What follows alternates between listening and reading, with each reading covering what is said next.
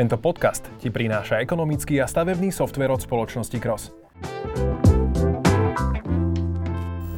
Dobrý deň, milí diváci, milí posluchači, vítajte opäť pri podcastoch s Romčom. Dnes sa spájame do Ameriky s človekom, ktorý vyštudoval na Slovensku, má 25-ročné skúsenosti v odbore elektrotechniky, inžinierstva vlastne viac ako 100 patentov, dve firmy úspešne exitoval a teraz založil tretiu, je to Radoslav Danilák zo spoločnosti Tachium. Dobré ráno do Ameriky. Ďakujem za dobré ráno a na Slovensku dobrý večer. Pán Danilák, vy máte bohaté skúsenosti. Skúste nám povedať možno, že čomu ste sa venovali v krátkosti a v spoločnosti Tachium ste vytvorili tzv. čip Prodigy, čo v Slovenčine znamená zázrak. A v čom teda spočíva potom tá jeho zázračnosť? Tak trošku histórie, hovorím, študoval som na technike v Košiciach, ostal som tam aj učiť a urobil som si doktorát a potom som pracoval e, v vlastnej firme na nejakom výskume, ktorý bol odpublikovaný v svetových žurnáloch a následne v roku 98 som dostal ponuku prísť do Spojených štátov, čo som aj využil. Robil som vo firme e, na vývoji procesorov, potom uh, ľudia možno poznajú Sony PlayStation uh, 2. Uh, my prešiel som pracovať do Toshiby, kde sme robili ten tzv. ten Emotion Engine chip pre Sony. Po skončení projektu a keď sa PlayStation 2 predával, prešiel som do Nissan systém, kde sme urobili protokoly na ukladanie dát potom následne Nvidia je známa, vyvíja aj grafické karty, napríklad Xbox 360 a ďalšie, kde som strávil pár rokov a vyše 100 patentov sa mi podarilo získať a ďalších 100 v podstate čaká na schválenie. Potom som prešiel do vlastnej firmy, ktorá sa volala Stanford, kde sme začali revolúciu flash pamäti v počítačoch napríklad Intel, MacBook Air a ďalší from, z Apple boli našimi zákazníkmi. A potom a, tá firma bola v roku 2010 odkúpená firmou LSI za 377 milión dolárov. A následne som potom založil firmu o rok na to Skyera, kde sme robili systémy pre armádu a spravodajské služby na spracovanie dát. Tá bola odkúpená v roku 2014 firmou Western Digital a, rok som mal tzv. povinný pohov, kde sa nedalo nič robiť a potom som založil firmu Tachium. Trochu o firme Tachium. Čo je takýto problém posledných 10 rokov, že rýchlosť počítačov nerastie ako rastla pred 20 rokmi, kde jednoducho jeden počítač za 10 rokov bol 30-40 krát rýchlejší. Dneska je to menej ako 3x4 krát.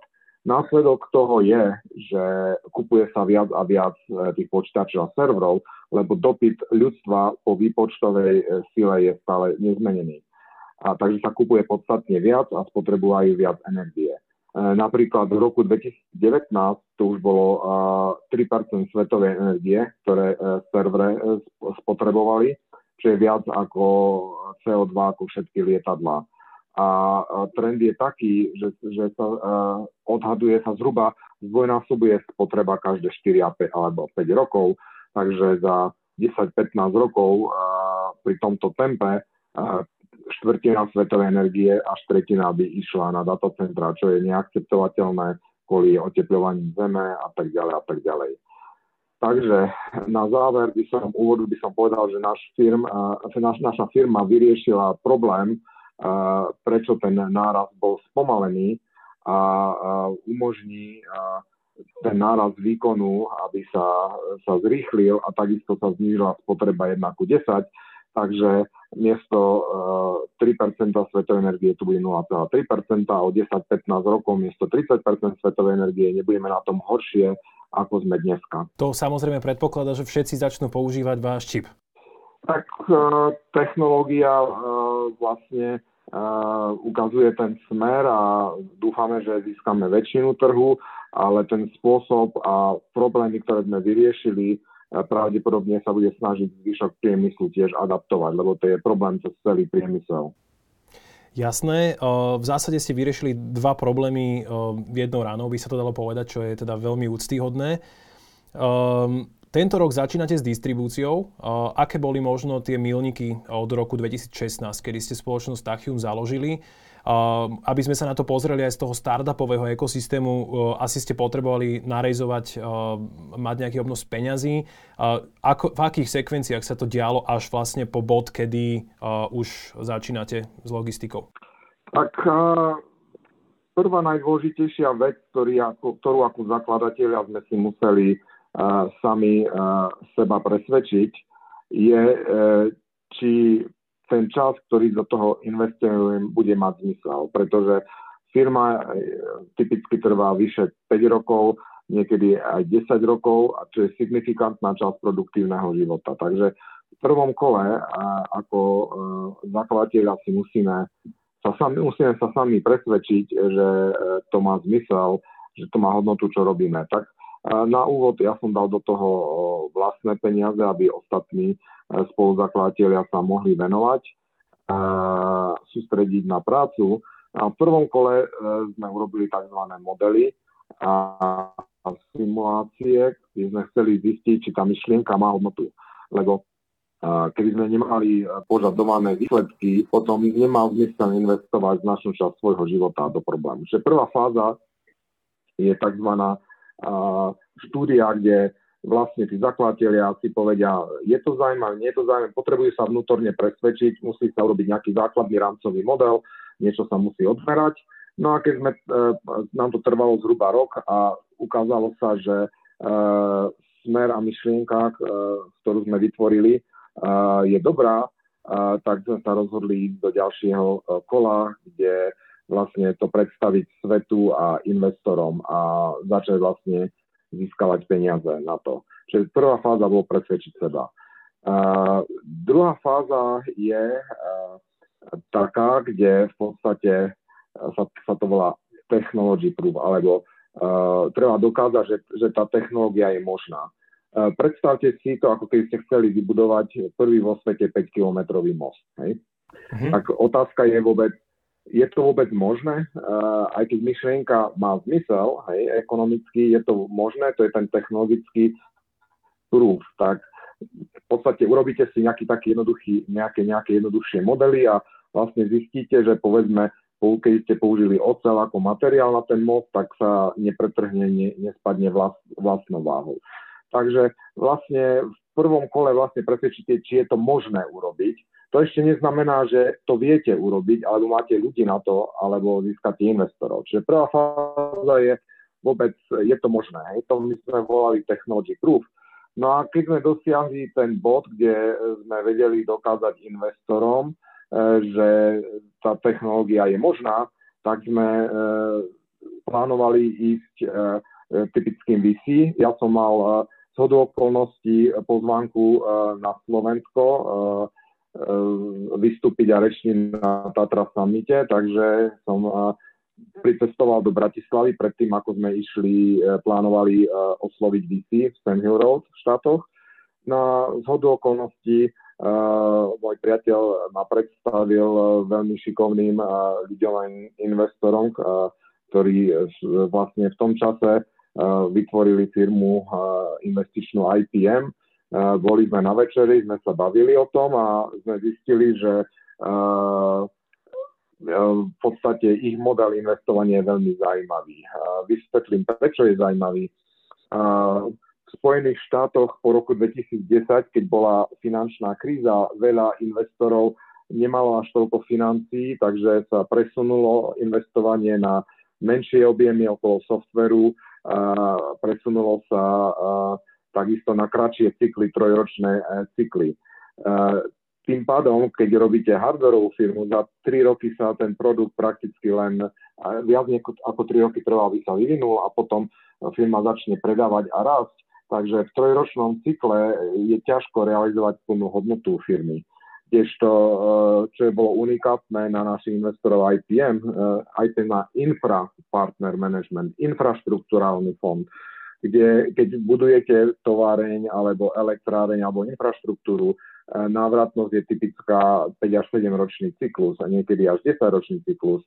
A to bolo veľmi zaujímavé pre nás, aby tá firma mohla dosiahnuť potenciál, že sme sa na Slovensku náhodou stretli s investormi, ktorí v podstate vedeli tú oblasť, mali výtlak na to a mali cyklus investičný, ktorý bol pre nás veľmi zaujímavý. A vlastne takto, keď som sa vrátil do Spojených štátov, už sme mali rámcovú dohodu o investovaní. Takže sme vlastne ani nešli uh, na Sand Hill Road. Tak to bola prvá fáza. Uh, uh, zobralo sa zo pár milión eur, aby sme sa vedeli dostať do druhej fázy. A tá druhá fáza je uh, tzv. engineering proof, inžinierský dôkaz.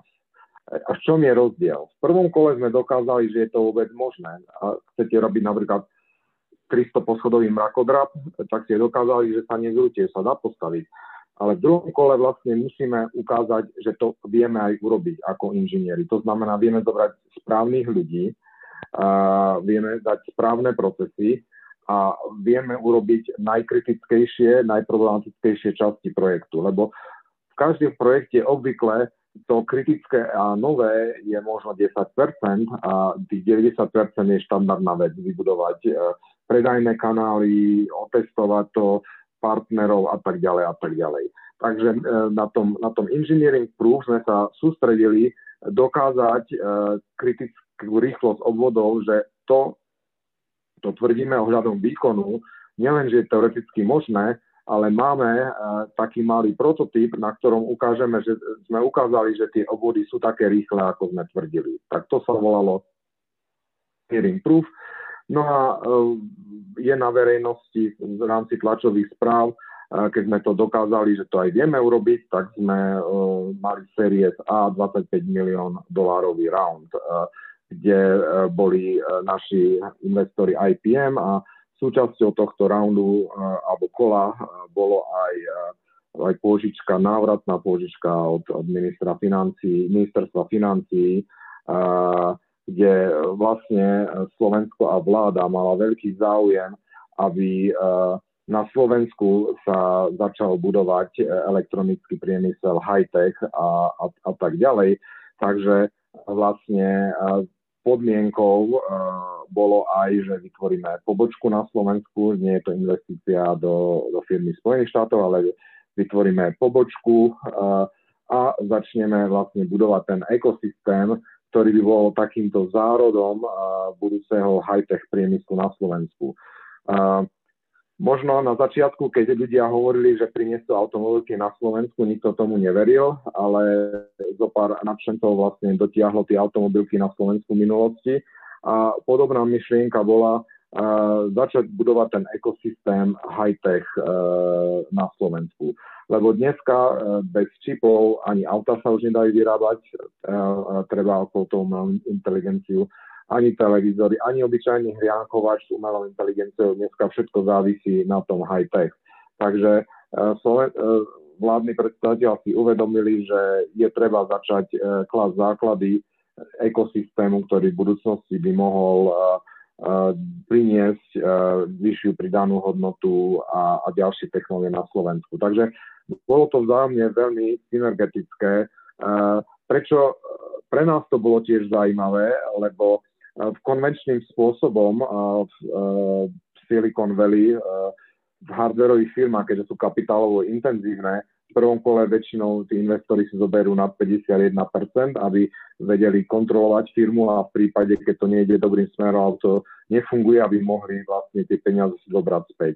No a potom v ďalšom kole znovu tzv. dilution je znovu nejakých tretinová, čiže prvej kole investori si zoberú nadpolovičnú väčšinu, potom si zoberú v druhom kole ďalšiu štvrtinu v polke a takto pokračuje 3-4 e, raundy a v Silicon Valley priemerne a keď sú firmy hardwareové s troma foundrami, keď na jedného foundra 3 až 5-6% na konci ostáva, tak to je typický priemerný, priemerný výsledok. Teraz, eh, čo sme sa snažili eh, vlastne dodržať svoje sľuby eh, a jedným z dôležitým bodom je v momente, ak získali dominantného zahraničného investora, pre neho nie je zaujímavé uh, aspekt uh, priniesť technológiu na Slovensku alebo pomôcť nejakému štátu. Ich primárny uh, motivácia je znižiť riziko, maximalizovať zisk. Hej, to dáva zmysel.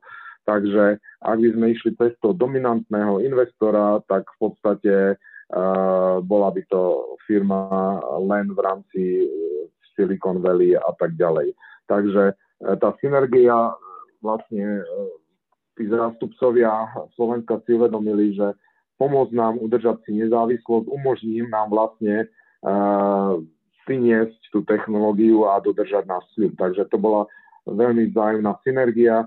Uh, keby sme nemali tú podporu uh, a nemali investorov ako IPM, uh, pravdepodobne dominantný investor by nás v podstate nenechal pracovať na Slovensku a tak ďalej. Takže je to, bol, bol to dobrý deal pre obe strany, si myslím. V každom prípade vyzerá, že z toho asi budú profitovať aj ľudia v konečnom dôsledku. My sa tu bavíme o nejaké prenosovej rýchlosti, respektíve o výpočtovej rýchlosti, ak tomu správne rozumiem, teda ako je možno e, e, rýchle schopné dátové nejaký server dodať konkrétnu hľadanú informáciu. Ak, sa, ak to nie je úplne správne, tak ma pokojne opravte ešte taká drobnosť, že, že kde sú tie čipy možno teraz a keď vy hovoríte, že ste znásobili uh, tú rýchlosť, tak uh, čo si pod tým má človek predstaviť? Tak uh, aby som dal uh, na, na pravú mieru stav, kde sme, uh, my sme v stave tzv.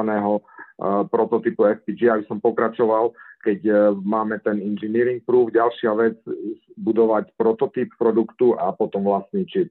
Teraz prototyp E, sa robí cez tzv.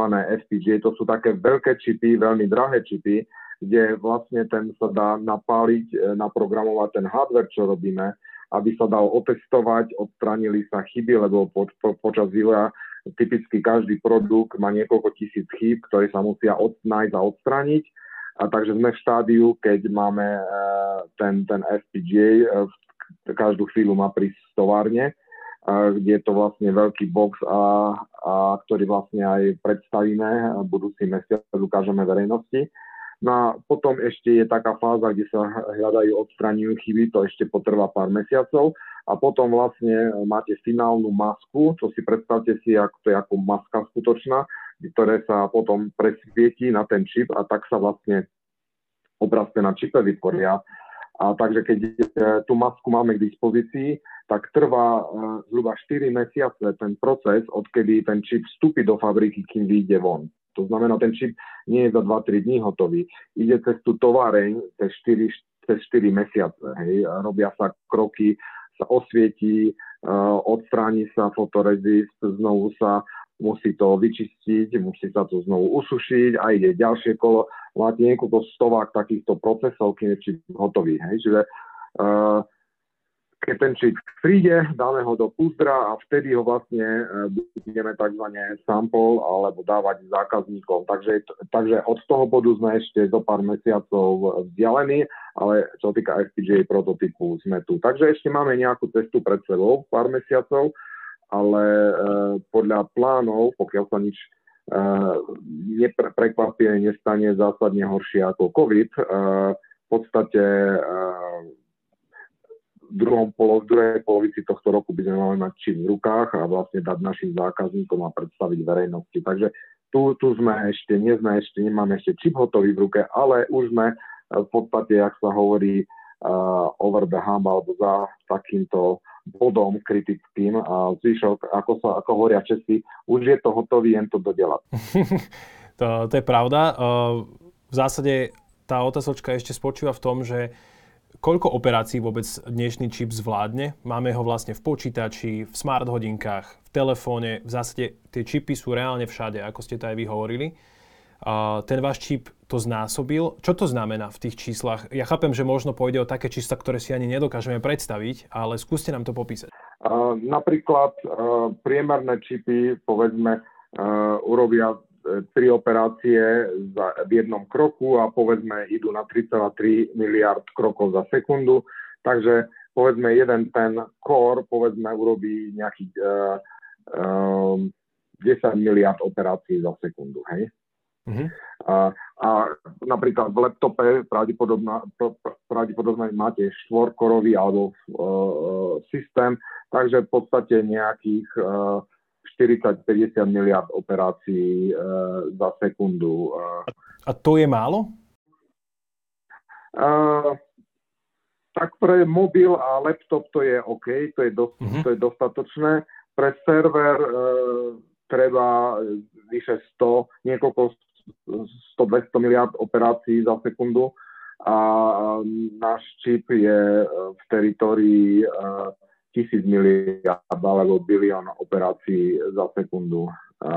Takže e, pre klasické operácie. Čo sa týka umelej inteligencie, v podstate ten v podstate milión uh, miliard operácií za sekundu, čiže to je uh, trilión operácií za sekundu bol schopný robiť pre umelú inteligenciu náš čip. Takže uh, je to podstatne rýchlejšie ako čokoľvek uh, na trhu. Takže 1 bilión štandardných operácií a spojitosti s umelou inteligenciou mm, trilión, alebo teda trilión. asi v takom, hej, čo, áno, čo máme... trilión operácií, áno. Wow. trilión operácií za sekundu. Znie to neuveriteľne, ale pre vlastne bežného človeka to znamená, že sa bude asi ďaleko lepšie dostávať informáciám s rýchlejšou odozvou. Samozrejme, a, a, lebo v podstate každý 10-násobne, 10-násobne vyšší výkon počítača a zložitosť e, umelej inteligencie a siete zdvojnásobí presnosti informácií, takže od lepšieho rozpoznávania hlasu ľudia možno poznajú Siri a tak ďalej, ktorý v podstate dostane na ďalší úroveň, kde sa už približí v podstate schopnostiam ľudí, ľudí a tak ďalej.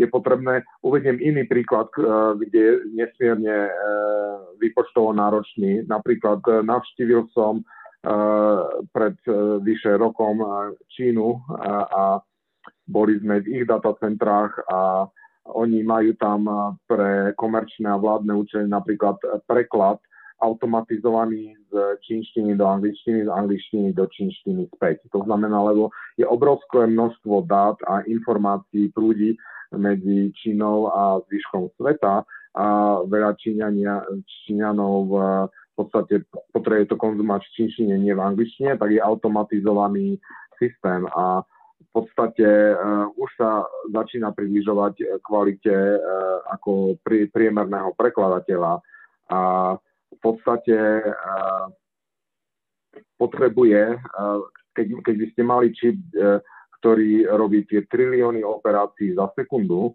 tak každý učiaci cyklus zoberie niekoľko týždňov. Takže Eh, rýchlosť, ako sa, sa ten eh, systém môže zlepšovať, je limitované tým, že viete urobiť iterácie každých zo pár týždňov. Teraz predstavte si, keby eh, ste mali systém rýchlejší, že bol schopný denne robiť iteráciu na učenie, by sa dokonaľoval a zlepšoval exponenciálne a rýchlejšie.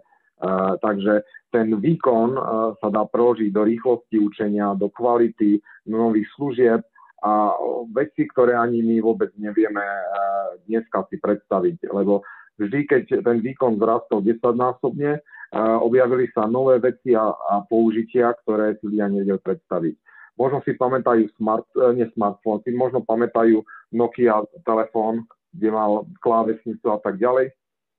Mal tam nejaký procesor, a potom sa objavil iPhone, kde, kde celý ten systém bol 10-20 krát výkonnejší a zrazu sa objavili aplikácie, ktoré nikto ani nesníval, že e, na Nokia by sa dali robiť. Hej. Takže mnohé veci my ani nevieme, uh, aké nové aplikácie sa objavia, takže uh, každý skok technológie 10 násobok zmení spôsob používania technológie. Takže my ani nevieme, celkom vedieť, e, si predstaviť, e, ako to ovplyvní náš budúci svet.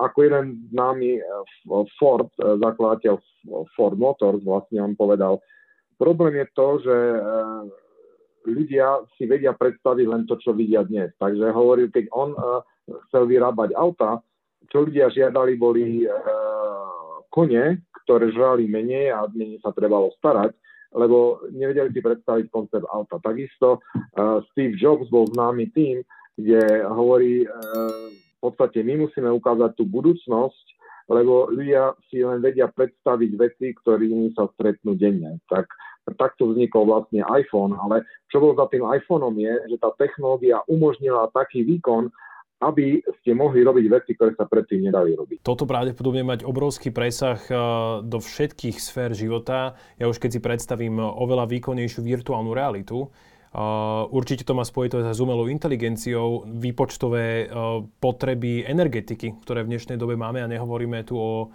nejakých ďalších vývojoch, ktoré sa práve dejú. Dobre, vy možno práve vnímate tú umelú inteligenciu ako nejaký nastupujúcu vec, ktorá ako keby bude taký ten ďalší prelomový bod, alebo keď poviem výsledok nejakej iterácie? Tak ro, rozdielme to na dva rôzne, na, na dva, dve roviny. A dneska tá umelá inteligencia je všade okolo nás. Keď idete si objednať letenku alebo naplánovať cestu, v podstate umelá inteligencia vám hľadá najnižšiu cenu a tak ďalej. Takisto v niektorých nemocniciach spracovanie rengenov snímkov beží umelá inteligencia. Keď hovoríte so svojím mobilom, idete na Facebook a vy, alebo na správy a vidíte customizované správy len pre vás, umelá inteligencia vám vyberá a povie, čo je pre vás zaujímavé. To je, to je dneska situácia. A čo je taký fundamentálny krok, fundamentálny pre ľudstvo je, momente, keď e, sa vytvorí systém s väčšou kapacitou a rýchlejšie ako ľudský mozog. Prečo je to zaujímavé? Lebo štát, e, ktorý získa takúto schopnosť, e, môže vytvárať veci, ktoré vlastne jeho konkurenti ne, nemôžu, lebo sú limitované kapacitou ľudského mozgu. To znamená, medzi Spojenými štátmi, Čínou a Európa je pozadu v tejto oblasti beží vlastne taký konkurenčný boj, kto prvý dosiahne tú metu, lebo je to strategická meta. Mnohí to označujú za ešte e, väčší vplyv na rovnováhu e, vo svete, ako boli jadrové zbranie. Pretože jadrové zbranie e, nikto ne, reálne nemôže použiť. Hej, to je len ostrašujúci účinok, kdežto umelá inteligencia bude použitá v dennodennom styku od vojenských aplikácií do ďalších aplikácií. A teraz, takže svetové veľmoci ako Spojené štáty a Čína vlastne sa predbiehajú, ktorý dosiahne prvý ten bod. Odhady sú, že ekonomicky sa takýto by systém mal dať vytvoriť o 10-15 rokov.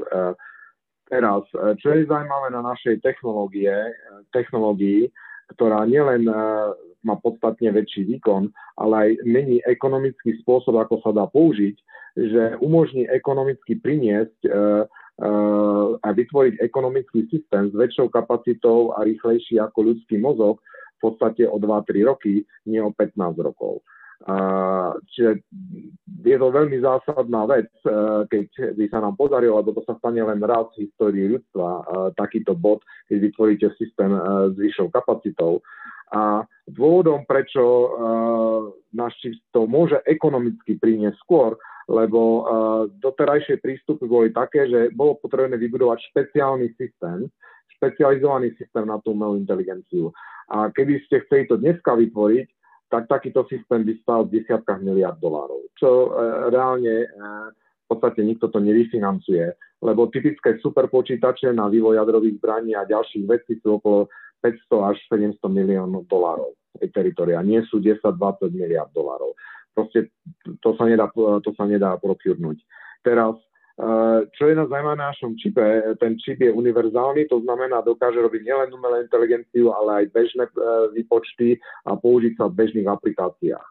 A prečo je to zaujímavé? Lebo keď si zoberiete najväčšie datacentra, ako má Facebook alebo Číne Langfang, kde majú pol milióna až milión serverov, počítačov v jednom datovom centre a stojí to 3 až 8 miliard dolárov a používa na komerčné účely a, a, a na ďalšie účely. Uh, tie, ten, tie servery nie sú využité v noci, lebo keď ľudia spia, uh, nikto, nie je veľa ľudí na Facebooku. Hej? Uh, uh, tým pádom, čo robí aj Facebook, vypína tie servery, aby ušetrili elektrickú energiu. Teraz keď máte čip, ktorý sa dá použiť na obe veci, miesto toho, aby ste vypli tie server noci, lebo ľudia spia a nepoužívajú tú službu, môžete použiť na umelú inteligenciu. Tým pádom, čo bolo predtým 20 miliard dolárov vďaka našej technológie, my to znižíme na nejakých 6 miliard dolárov, čo je stále veľa, 10 krát viac ako stojí superpočítač, ale komerčné datacentrá sú v tejto veľkosti dneska, keby použili tie čipy, tak zadarmo v čase, keď e, nedajú používať, by ste získali takúto schopnosť. A takže čo pre, pre nich, pre Facebook, Langfang a ďalších, čo je zaujímavé, e, tá vláda by im zaplatila za prenájom povedzme pár sto milión dolárov, pol miliardy dolárov. Takže oni majú väčší zisk. A vláda za pol miliardy dolárov e, dostáva prístup e, k stroju, ktorý by stal 6 miliard dolárov, ktorý nevedia vyfinancovať dneska. Takže tým, že nielen sme zmenili technológiu, ale sme zmenili ekonomiku, že miliardové investície z komerčnej sféry sa dajú e, použiť na druhý účel, ktoré sú už zaplatené a dajú sa použiť na druhý účel. Vďaka tomu ekonomicky prinesieme túto schopnosť o 2-3 roky miesto od 10-15 rokov, lebo sme zmenili nielen technológiu, ale aj ekonomiku používania. Ak, by som, ak tomu správne iba rozumiem, tak tie bežné čipy nie sú kompatibilné s tou technológiou umelej inteligencie. Ak tomu dobre rozumiem a vy teraz vlastne vďaka tomuto čipu ak ho nepotrebuje server alebo bežný užívateľ, tak on ako keby zrazu poskytne svoje kapacity nejakému machine learningu, nejakému strojovému učeniu a podobne. Presne tak. Existujúce čipy sú špecializované. Intel AMD čipy idú do serverov, tie sú špecializované, potom NVIDIA má pre umelú inteligenciu. A, a, takže Uh, tie servery, keď, sa, keď sú nepoužité dneska s Intel AMD procesormi, nedajú sa použiť na niečo iné. A náš tým, že je univerzálny, miesto toho, aby ste tie servery vypli, môžete to použiť uh, namiesto toho, čo napríklad NVIDIA dodáva. Takže v podstate uh, v porovnaní s uh, firmou NVIDIA, ktorý je hlavný dodávateľ AI, v našom prípade zákazníkov tá umelá inteligencia nestojí nič, lebo oni kúpili a zaplatili tie server na, denný, na denné použitie a potom používajú tú nevyužitú kapacitu, kde miesto toho, aby vypli servere. Čiže e, ekonomicky my sme zmenili ten prístup a posunuli tú technológiu v čase o najmenej 10 rokov skôr. Zniete ako človek, o ktorom kamarátovi potom, ako vás stretnem, poviem, že tam ten typek zmení svet. Uh, vyzerá to všetko akože veľmi úžasne, veľmi strašne futuristicky nadčasovo. Uh, mňa ešte zaujalo to, ako ste hovorili, že v súčasnosti tie dátové centrá konzumujú až 40 svetovej spotreby energie? Toto je že reálne? Či... Nie, nie, nie, nie. Upresním, aby nedošlo k miskomunikácii. Podľa údajov ministerstva energetiky DOI alebo komerčných ako Open Compute v roku 2019, za rok celý 2019 data centra spotrebovali 3% svetovej energie. 3%. V roku 2019 a čo je o 40% viac ako celá Veľká Británia a vyprodukovali viac CO2 ako všetky lietadla. Teraz problém je v tom, že tie, tie datacentra rastú tempom zhruba 15% za rok. Hej. Ale 15% za rok rast znamená, že každých 5 rokov to zdvojnásobíte. Čiže za 10 pardon, za 5 rokov miesto 3% to bude 6% Za 10 rokov to je 12% za 15 rokov je to 24%. Sa to zdvojnásobuje každých 5 rokov a niektorí analytici tvrdia, že sa zdvojnásobuje e, každé 4 roky. Keď je to každé 4 roky, tak v podstate za tých 10-15 rokov sa dostanete na 40 svetovej energie, pokiaľ neklecne e, spôsob, ako spotreba rastie. Hej. Čiže 2019 bolo 3% a zdvojnásobuje sa to každý, každé 4 roky, možno 5 rokov niekde medzi 4-5 rokmi. Takže vy, viete si vyrátať, kedy vlastne to ľudstvo nebude mať dosť energie eh, na to, aby pokračovala tá evolúcia výpočtových systémov ďalej, keď sa nič nezmení. Znamená to aj to, že ak ja googlím, tak v zásade uh, spôsobujem CO2 stopu nejakým spôsobom, alebo respektíve míňam tú energiu? Áno, presne tak. Uh, Google, Facebook, a tie služby, ktoré používate, všetci ľudia vo svete, čo používajú, tak e, produkujú 3 e, spotrebujú elektrické energie, takže 3% CO2 vlastne produkujú vďaka tomu, že sú na Facebooku, googlujú alebo objednávajú letenky alebo pozerajú video a tak ďalej. Dobre, keby som ešte možno teraz prešiel k tomu, že vy ste vlastne v Amerike, spolupracujete samozrejme aj so Slovenskom. Bolo by, alebo že v čom je to americké prostredie lepšie na podnikanie, ak je, ako to slovenské? Situácia je, je iná. No, v Spojených štátoch, hlavne Silicon Valley, je tá infraštruktúra a, a ľudia z celého sveta. To znamená, pri tom vývoji potrebujete nejaké špecializované znalosti, špecializované schopnosti ľudí. A, takže tým, že sú v Silicon Valley alebo v týchto oblastiach pohromade, behom pár týždňov nájdete špecializovanú znalosť. Kdežto na Slovensku je veľmi málo ľudí a nie sú ľudia, ktorí, ktorí napríklad robili rýchlo, veľmi výkonné čipy a tak ďalej. Takže my to riešime tak, že naberieme šikovných ľudí a ich vlastne naučíme na Slovensku a funguje to. Takže ekosystém v Amerike je z historických dôvodov väčší. Počet ľudí, špecializovaných a tak ďalej. Uh, z hľadiska historicky takisto zložitosť tých uh, uh, rôznych predpisov a tak ďalej je nižšia ako v Európe, aj keď Kalifornia išla trochu extrémnym smerom a ten biznis je veľmi ťažko robiť v Kalifornii a tisícky firiem kvôli tomu minulý rok odišli, ale ten, to prostredie je menej zložité administratívneho hľadiska. Najdôležitejší faktor je, je väčší trh. Hej. Um, to je výhoda Číny a Amerike, kde keď vytvoríte produkt, Číňania urobia, majú miliardu zákazníkov. Keď budete na americkom trhu, máte štvrt miliardy zákazníkov. A keď urobíte niečo na Slovensku, máte 5 miliónov zákazníkov. A tá Európska únia je e, stále fragmentovaná. To znamená, keď majú na Slovensku produkt, e, trvá tá bariéra prekonania v Nemecku a tak ďalej. Čiže ten európsky trh nie je taký homogénny. Čiže keď niečo urobíte v Spojených štátoch, tým, že je homogénny trh, v podstate 10-20 krát viac e, peňazí e, príde z toho. To znamená 10 krát 20 krát viac peňazí sa dá investovať do toho. Čiže tá veľkosť trhu je veľmi kritická, je veľmi kritický faktor a to vidno na Číne, kde Čína má 4 krát väčší počet ľudí, väčší trh a jednoducho tamto, tamto frčí ešte viac, hej, lebo je e, škálovateľnosť je o mnoho jednoduchšia ako vo fragmentovanejších trhoch. Dobre, uh, vy ste hovorili, že ste sa aj vy, teda ako spoločnosť Tachium, presťahovali do Nevady, teda do blízkosti Las Vegas. Uh, Google tam plánuje takisto obrovskú miliardovú investíciu.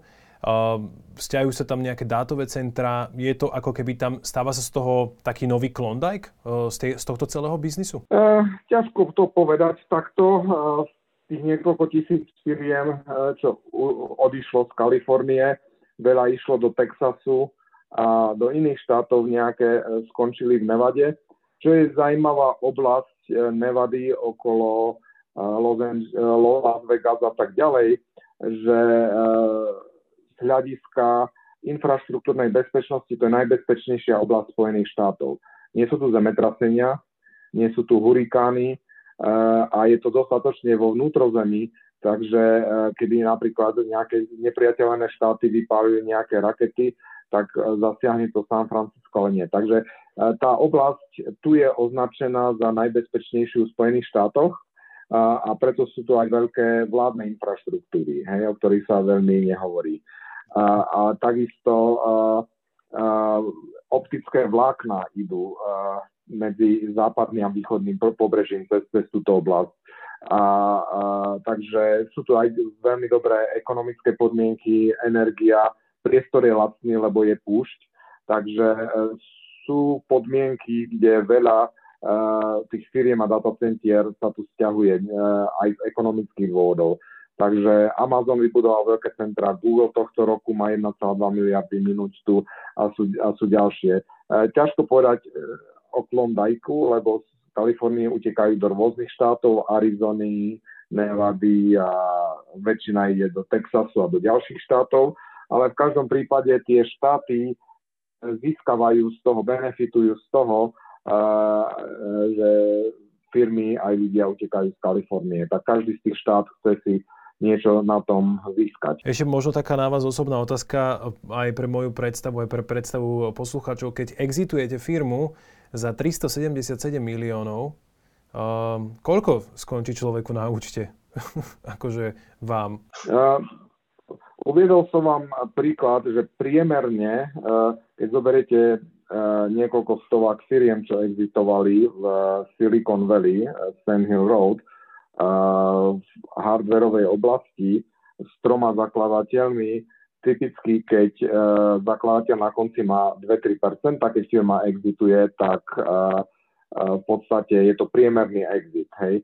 Takže v podstate my sme boli jeden z priemerných exitov, kde je to len zo pár, zo pár percent úhrnej sumy. Uh, dobre, Uh, povedali sme si, možno teraz by som ešte načiahol, už keď vás tu mám ako odborníka, um, do, do veci ako sú 5G siete. Uh, neviem, či ste zachytili na Slovensku, že je tu možno taký spor o tom, že či to teda je v poriadku alebo nie je v poriadku. Ako vy vnímate ako odborník, keď uh, ako keby ľudia nechcú prijať novú technológiu, lebo vy jednu vyrábate? Uh, každá technológia vytvára istú rezistenciu. Keď si pozriete, ako uh, autá sa zaviedli, dneska každý akceptoval auta, ale na začiatku pred autom musel bežať človek s vlajkou a, a, a mávať pred autom, hej. Uh, takže tá rezistencia zvykne byť uh, pri každých technológiách. Každá zmena, nielen technológia, či zmena uh, aj ekonomického systému, akákoľvek zmena v podstate e, znervozňuje ľudí. To je jednoducho fakt, e, nielen technologická. Teraz e, čo sa týka tých uh, technológií, uh, vždy treba vlastne študovať aj tú tienicu stránku. Pozrime si napríklad sociálne siete. Hej. Na jednej strane umožňa ľuďom ľahšie, lepšie komunikovať, na druhej, sieť, na druhej strane Spojených štátoch sme mohli pozorovať, kde depresie stúpali a vyzerá, že to je korelovaný jav. Hej. A čo sa týka tých 5G sietí, tým pádom, že je väčšia rýchlosť a menšie tie vlnová dĺžka je, viac energie sa vyžaruje. Je známe, že, že energia elektromagnetická, vysokofrekvenčná má negatívny vplyv na ľudí. Nie je nič nové. Keď si pozriete staré vysielače tele, televízne a, a tak ďalej, bolo, bolo vždy upozornenie blízko k tomu a tak ďalej. Hej. A to je jednoducho fakt. E, teraz e, tie 5G vysielače, oni vyžadujú menej energie v porovnaní s klasickým televíznym vysielačom. A čo si málo ľudí uvedomuje, je, že e, si predstavte guľu. Hej?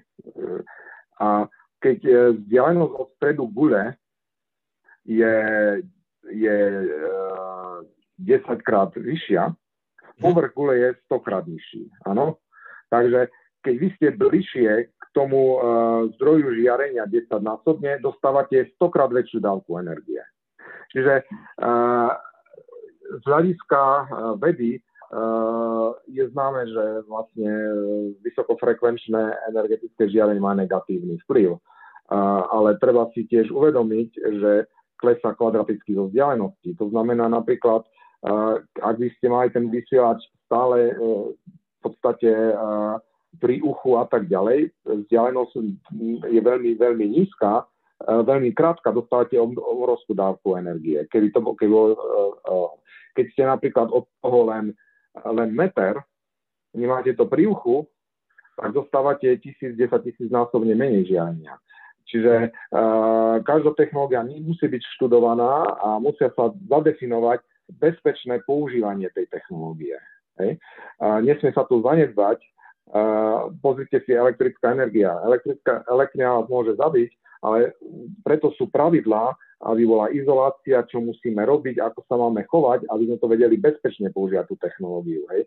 Ignorovať to nemôžeme, ale e, treba to študovať a zadefinovať tie podmienky, chápať, ako fyzika funguje a zadefinovať podmienky, ako to môžete e, bezpečne použiť, aké sú vzdialenosti, aké sú výkony a tak ďalej. Nemôžeme to ignorovať, treba to študovať, lebo veľa ľudí to bude používať a vlastne zadefinovať používanie, e, ktoré je bezpečné. Čiže ako každá technológia musí byť správne použitá a musí byť použitá správne. A to je samozrejme úplne logické. Možno v spojitosti s umelou inteligenciou hovoríte o jej zrýchlení aj vďaka vlastne čipom Prodigy, ktoré vyvíjate.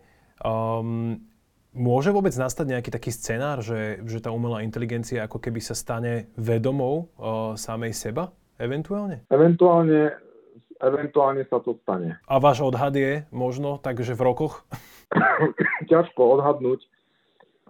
v podstate podľa, e, keď sa tempo bude pokračovať vývoja e, doterajšou rýchlosťou, e, určite sa to stane do 15-20 rokov, do, možno do 10 rokov pravdepodobne. 10, 20, 15 rokov to sú všetko celkom blízke, celkom blízke roky už. Uh, dobre, uh, v zásade v záveru rozhovoru ja mám možno ešte na vás takú drobnú otázku. Tachyon je um, exotická alebo teoretická častica, ktorá bola nejakým spôsobom zatiaľ len popísaná. Uh, súvisí uh, s, teda tá je vlastnosť jedna popísaná je, že je rýchlejšia ako rýchlosť svetla. Súvisí toto nejak uh, akože s názvom tej firmy, lebo s Tachyon sa v tých sci-fi filmoch väčšinou spája práve nejaké nahliadanie do budúcna alebo cestovanie časom tak je to dobré marketingové meno, a nie je to e, technologicky alebo fyzikálne na to napojené. Je to od e, tachy, čo znamená rýchlosť, máme tachometer, tachykardia, čiže to je e, a UM je ako máte stroncium, kalcium a tak ďalej. V podstate my sme chceli marketingovo dať vedieť, že naša technológia je vlastne najrýchlejšia na svete a to má vlastne marketingovo ten názov reprezentovať.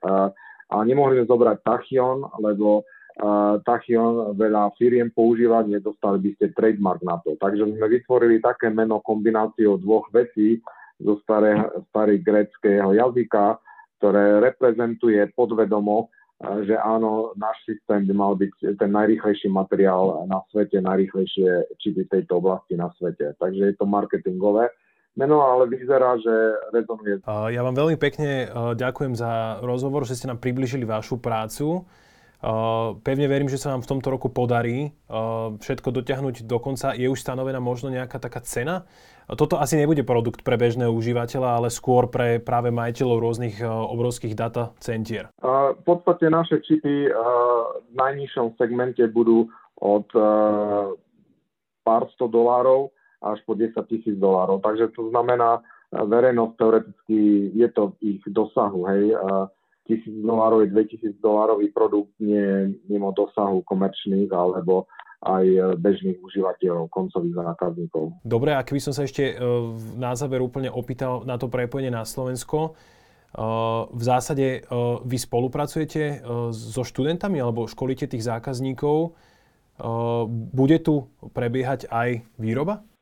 My máme v Bratislave vývojové centrum na Karadžičovej a my spolupracujeme aj Sávka univerzity, samozrejme nejakých študentov sme si, naši zamestnanci robia so študentami a tak ďalej.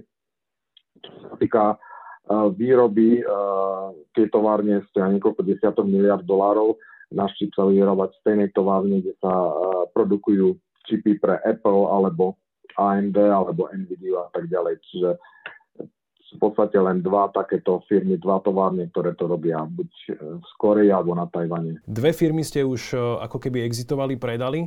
Uh, teraz ste hovorili o tom, že či sa, vám, či sa vám to oplatí, že tá myšlienka na začiatku bola, či sa vám oplatí investovať tých 15 rokov. Bude to teda o budovaní tej firmy a o tom, že si ju necháte, alebo budete takisto zvažovať, e, že ak príde ponuka, tak to predáte? No, čo týka predchádzajúcich firiem, uh, investori, ktorí dostanú peniaze od uh, investičných fondov, penzijných fondov, oni musia s nejakým navratom vrátiť, ako som spomenul, 3 roky a tak ďalej. Čiže tie firmy sa museli predať, lebo investori potrebovali vrátiť peniaze. Uh, Učil som sa z toho a tým, že sme zobrali IPM ako investorov, infraštruktúrálny fond, my veríme, že v podstate by sme boli, e, mali dostatok času vybudovať tú firmu, aby mohla ísť IPO a veľká firma, ktorá by ostala firma, lebo aj z hľadiska tým, že sme dostali financie od Slovenska, je menej zaujímavé pre nich, aby si niekto vytvoril firmu, predal a zarobil. Je pre nich zaujímavejšie niečo vybudovať, čo ostane. A takže vlastne to bolo rozhodnutie zakladateľov. Nadpolovičná väčšina zakladateľov sú po 50 niektorí sú po 60 takže pre nich to je tak, ako hovoria, posledné rodeo, to je posledná firma, mnohí z nich majú za sebou niekoľko firiem a v podstate sa sústredili nechať za sebou nejaké väčšie dielo, ako im už nejde o to zarobiť si peniaze. Keď ste po 60 a ste mali dve, tri firmy predtým, to je skôr už o tom nechať niečo za, za sebou. Uh, som si úplne 100% istý, že toto má obrovský potenciál, že aj po vás niečo veľmi efektívne ostane. Máte ešte možno aj pre našich divákov nejakú radu alebo, alebo tip, že ako sa vy držíte v takom tom pracovnom nastavení, aby ste boli motivovaní, alebo máte nejaký zvyk, ktorý pravidelne dodržiavate? V podstate také pozorovanie je, že musí vás to baviť, musí to byť vaše hobby. Robili štúdiu Venture Capital, alebo tí investori robili štúdiu, ktorý je dominantný faktor úspešnosti firmiem. A pozerali sa na rôzne atributy ako od vzdelanie, alebo miesto, alebo priemysel a tak ďalej a tak ďalej. A záver bol, že dominantným faktorom úspešnosti je, ako sú motivovaní, rozhodnutí a fokusovaní zakladatelia. To je, to je, rozhodujúci, fakt, je rozhodujúci faktor, lebo keď sú dostatočne fokusovaní, oni sa hovorí, hovoria, že idú cez steny a proste nejakým spôsobom to, to dobijú. Takže ten passion uh, bol najdominantnejší faktor, ktorý indikuje úspešnosť uh, firmy a, a zakladateľského kolektívu. Uh, to odhodlanie a ten commitment uh, je tu vidieť, je tu cítiť. Uh, dnešným hosťom v podcaste s Romčom bol Radoslav Danilák z firmy Tachium ste pravdepodobne e, v prevratnej fáze, ktorá asi bude aj meniť e, určite nejaké, nejakú štruktúru fungovania sveta. Želám ešte veľa úspechov a teda, aby ste šťastlivo tých pár mesiacov dobojovali a, a aby ste to teda rozdistribuovali už. Nech, nech, sa, nech môžeme mať rýchlejší internet, keď to poviem takto veľmi jednoducho.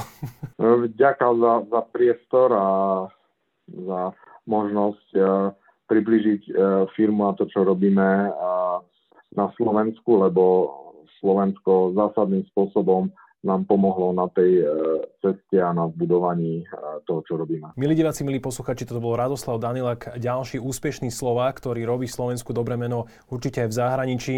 Ďakujem ešte raz veľmi pekne a s vami, milí diváci, sa lúčim a my sa vidíme a počujeme opäť na budúce. Čaute.